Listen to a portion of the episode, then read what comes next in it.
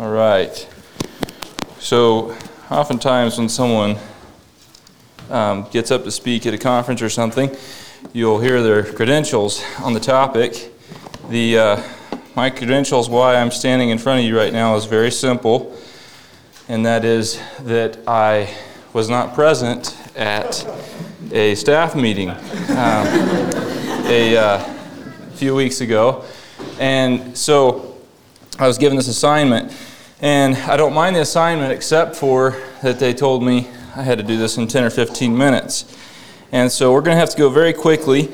Um, this is a topic that, that I'm very interested in, and um, I hope that um, we can all be inspired to exercise in this discipline. Fasting is a topic, I don't know if it's one you're familiar with. I mean, of course, you know what it is, but um, it's not something we talk about very often. And in the, where I grew up, I saw it modeled, but I don't know that I received a lot of teaching about it. I've tried to think, I can't recall ever hearing a sermon on the topic. I probably have, I just don't recall it. Um, I looked at our, our GB website and I found four sermons on the topic. Um, and so there is some material out there. But um, one of the books that I was looking at the author mentioned that there, he was writing this book around 1980, and he said from about 1860 something to 1954, there was he couldn't find a single book written on the topic, and so this is a topic that um, has kind of fallen out of favor. In the early church, it was um, a very um, something that was practiced very regularly, and so some of you probably know um, if you don't, I want to let you know that Tuesday you're going to have an opportunity to engage in the discipline of fasting. So, what is biblical fasting? a simple definition is a Christian's voluntary abstinence from food for spiritual purposes. We often hear the word fast used for other things, maybe a social media fast or um, some sort of technology fast. And I think that's an appropriate corollary for fasting, but the uh, scope of our discussion is going to be confined to food. Um, just looking at the biblical words for fasting, the Hebrew word for fasting means to cover the mouth, um, which is obviously difficult to get food in there. Um, the Greek word means to abstain from food. The Old Testament also often uses the phrase afflicting your soul. Um, we'll look at that briefly in um, Isaiah 58, but also in the, um, the Day of Atonement. You can find that in Leviticus 16 and 23 and Numbers 29. Those are different places where um, the Day of Atonement is referenced. It was a one um, day feast. I did a lot of study on it, but as I understand it, it was a, just a one day feast. It's still practiced by um, Jews today, and they, it's a day of fasting, confession, um, so, afflicting our souls, that could be translated into looking down, browbeating, or depressing my appetites or desires. So, why should I fast?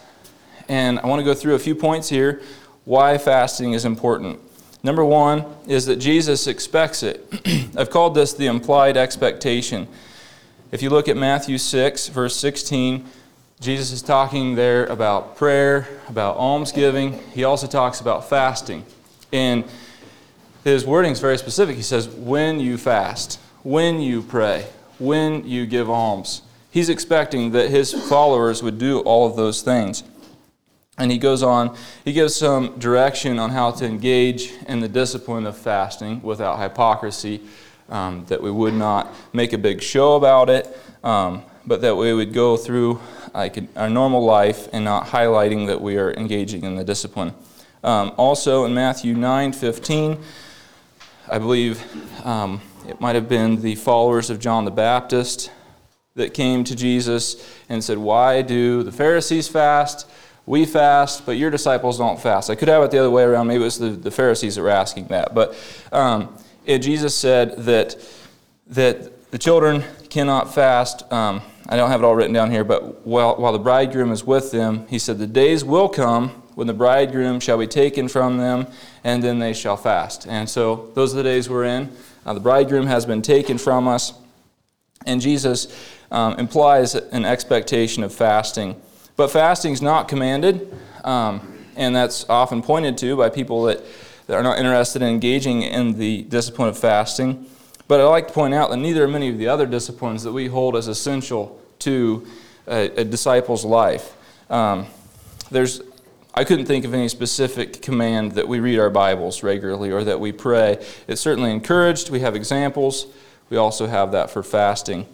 I wanted to share this quote from Richard Foster in his book, Celebration of Discipline. He says, There simply are no biblical commands, I'm sorry, there are no biblical laws that command regular fasting. Our freedom in the gospel, however, does not mean license, it means opportunity. Since there are no laws to bind us, we are free to fast on any day. Freedom for the Apostle Paul meant that he was engaged in fastings often. You could find that in 2 Corinthians 11 27. We should always bear in mind the apostolic counsel do not use your freedom as an opportunity for the flesh. Galatians 5, verse 13. End of quote. So, why should we fast? Jesus expects it. Number two, to practice self denial. Jesus repeatedly states that if we would be his disciple, we should deny ourselves. And fasting is one of the very practical ways that we can do this. Self denial is something that doesn't come easy for any one of us. Um, I, I'm reminded, I think of self denial, I think of Richard Wurmbrand. Some of you may know his story. He spent many years in prison in Romania for his faith. And diff- uh, um, later in his life, he came to America. He was the founder of Voice of the Martyrs, if you're familiar with that organization. And he would go into grocery stores and he would just walk down the aisles and he would look at all these things that he could have, but he was going to choose not to. Very interesting approach to self denial. Um, and something that we can. Um, fasting is one way we can we can uh, practice self-denial. So another thing is to keep prayer and focus. And this is one that has been um, especially meaningful to me. I'm part of a group of men that have committed to a weekly fast of some sort for a, um, a need in our church congregation. And this, so when it comes around each week and I'm thinking about what day I'm going to fast, how I'm going to do that, it brings that, those prayer needs to my mind in a way that, that I, wouldn't, I wouldn't think of. I, I, um, I don't know about, about you, um, but I often find I, there's a prayer need that's really urgent and pressing, and I pray for it for a while, and then something else comes along, I get out of my routines, and I, and I forget about that. And several months goes by, I'm like, wow, that's still a pressing need. I haven't been praying about that. So by having a regular practice of fasting, it, it uh, keeps prayer needs in focus. Also, another point is that it reorients my priorities. Philippians 3:19 talks about a people whose God is their belly. Um, so, denying our bodies of food is a good reminder of who our God is. Is it our flesh, our bodies, or is it, um, is it the Lord? Job 23 and verse 12, he says, I have esteemed the words of his mouth more than my necessary food. And of course, our Lord Jesus said in Matthew 4, verse 4, that man shall not live by bread alone but by every word that proceedeth out of the mouth of God. Another point to humble myself before God, this has um, connotations to afflicting our souls. Um, Psalm 35, verse 13, David said, I humbled or afflicted, it's that same word. Um, I humbled my soul with fasting. So as we humble ourselves before God, we're recognizing that our strength comes from Him. And that's when we're fasting, we aren't taking in food, we're relying on God for our strength. It's good to, to remind ourselves of that. And also, I kind of touched on this earlier, but reminding our bodies that they are our servants and not our master. There are tasks in God's kingdom. This is another one. There are tasks in God's kingdom that cannot be accomplished any other way. Jesus told us that in Matthew 17 21. He says, This kind cometh not out but by prayer and fasting. And Jesus was specifically talking about casting out demons, but I wonder what other, um, what other areas of spiritual power have I not tapped into if I'm not engaged in fasting? Is there, is there a dimension that I'm missing if I do not practice fasting? Another one um, is to free up time and resources for kingdom advancement. I know of um, people that, that use their time that they would spend fasting, probably many of us do this, times we would, would spend in meals, we spend that time in prayer, investing in the kingdom.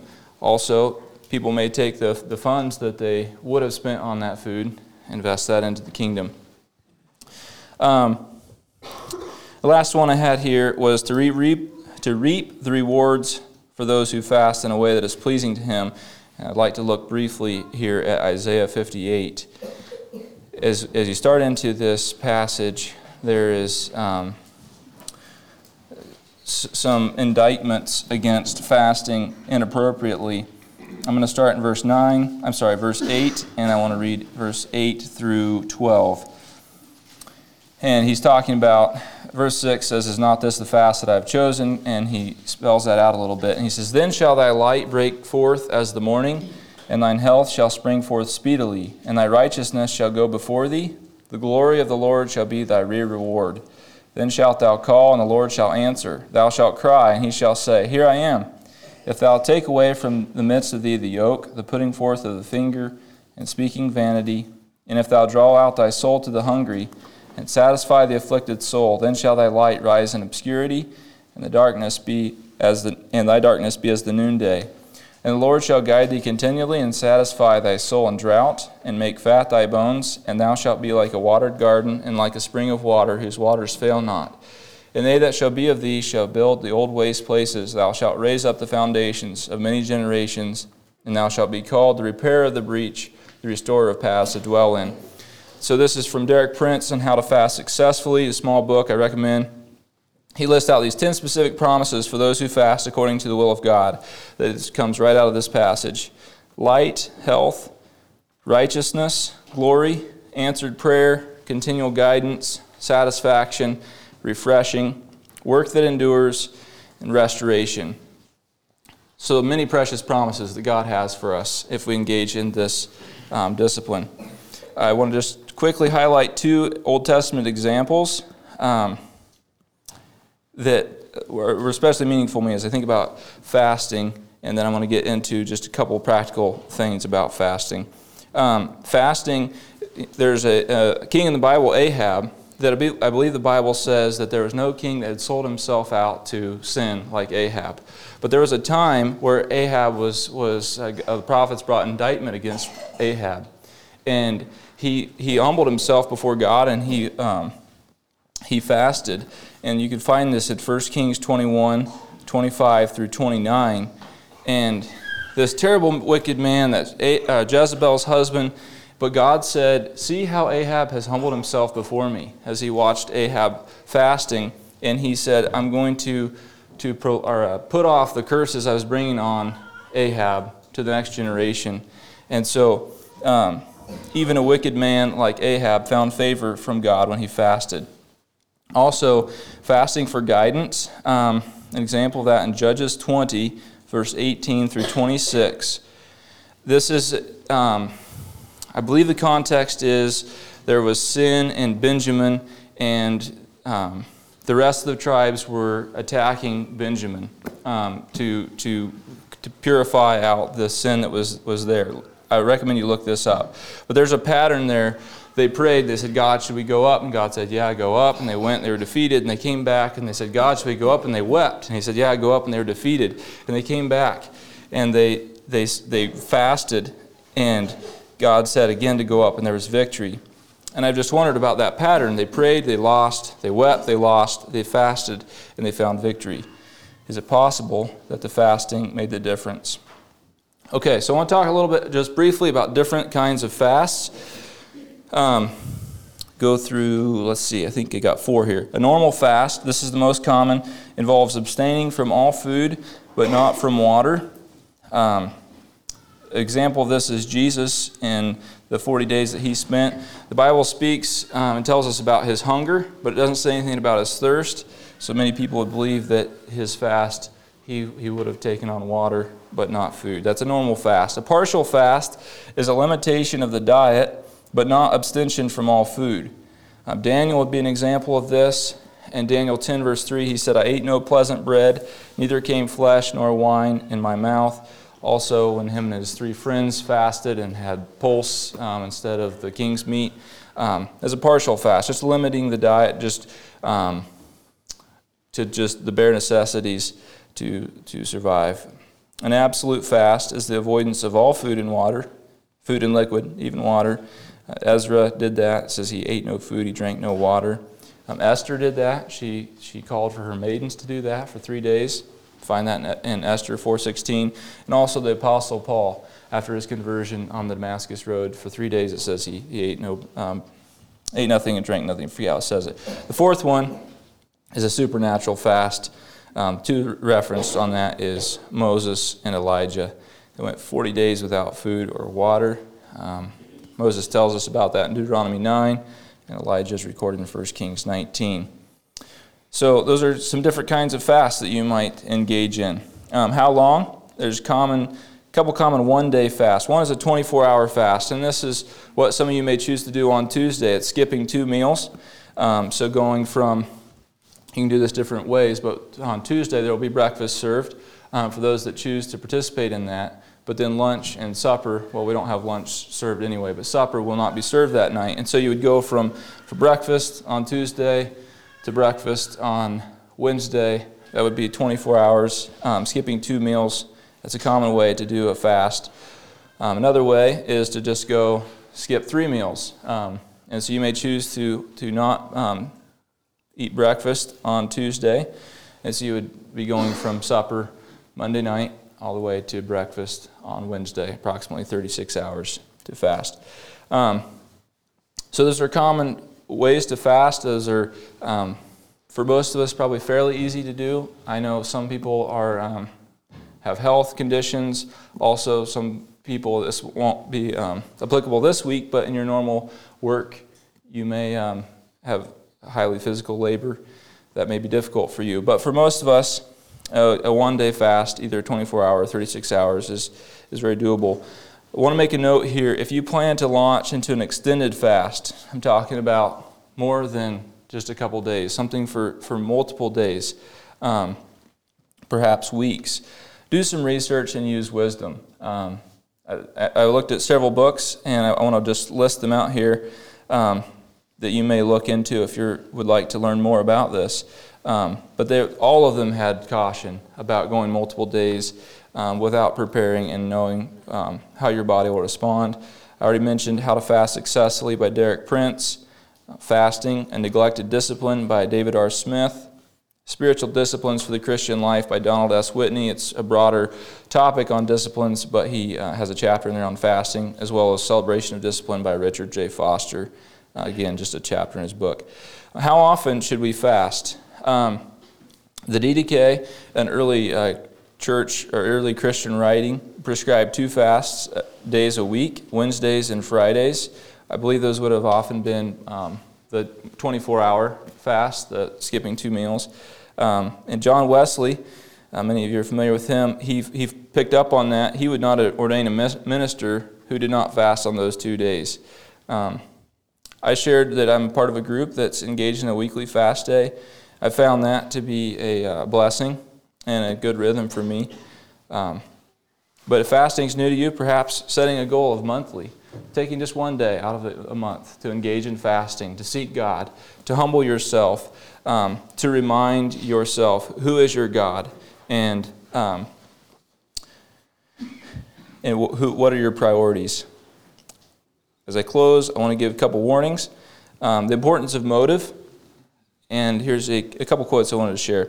To use good things to our own ends is always the sign of false religion. I think it's really important that we recognize when we engage in any discipline that, um, that we're doing it for the right motives um, and not trying to, um, well, that's my next point. It's not a method of forcing God to do our bidding. I really like this quote. Fasting does not change God's hearing so much as it changes our praying. Um, another warning expect opposition. That's the testimony of my journey in fasting. I believe that Satan knows the power in fasting. He will do all he can to discourage you from engaging in the discipline. And lastly, this is what I, I, feel like a lot of us have done, or what I've seen, and what I've been tempted to do.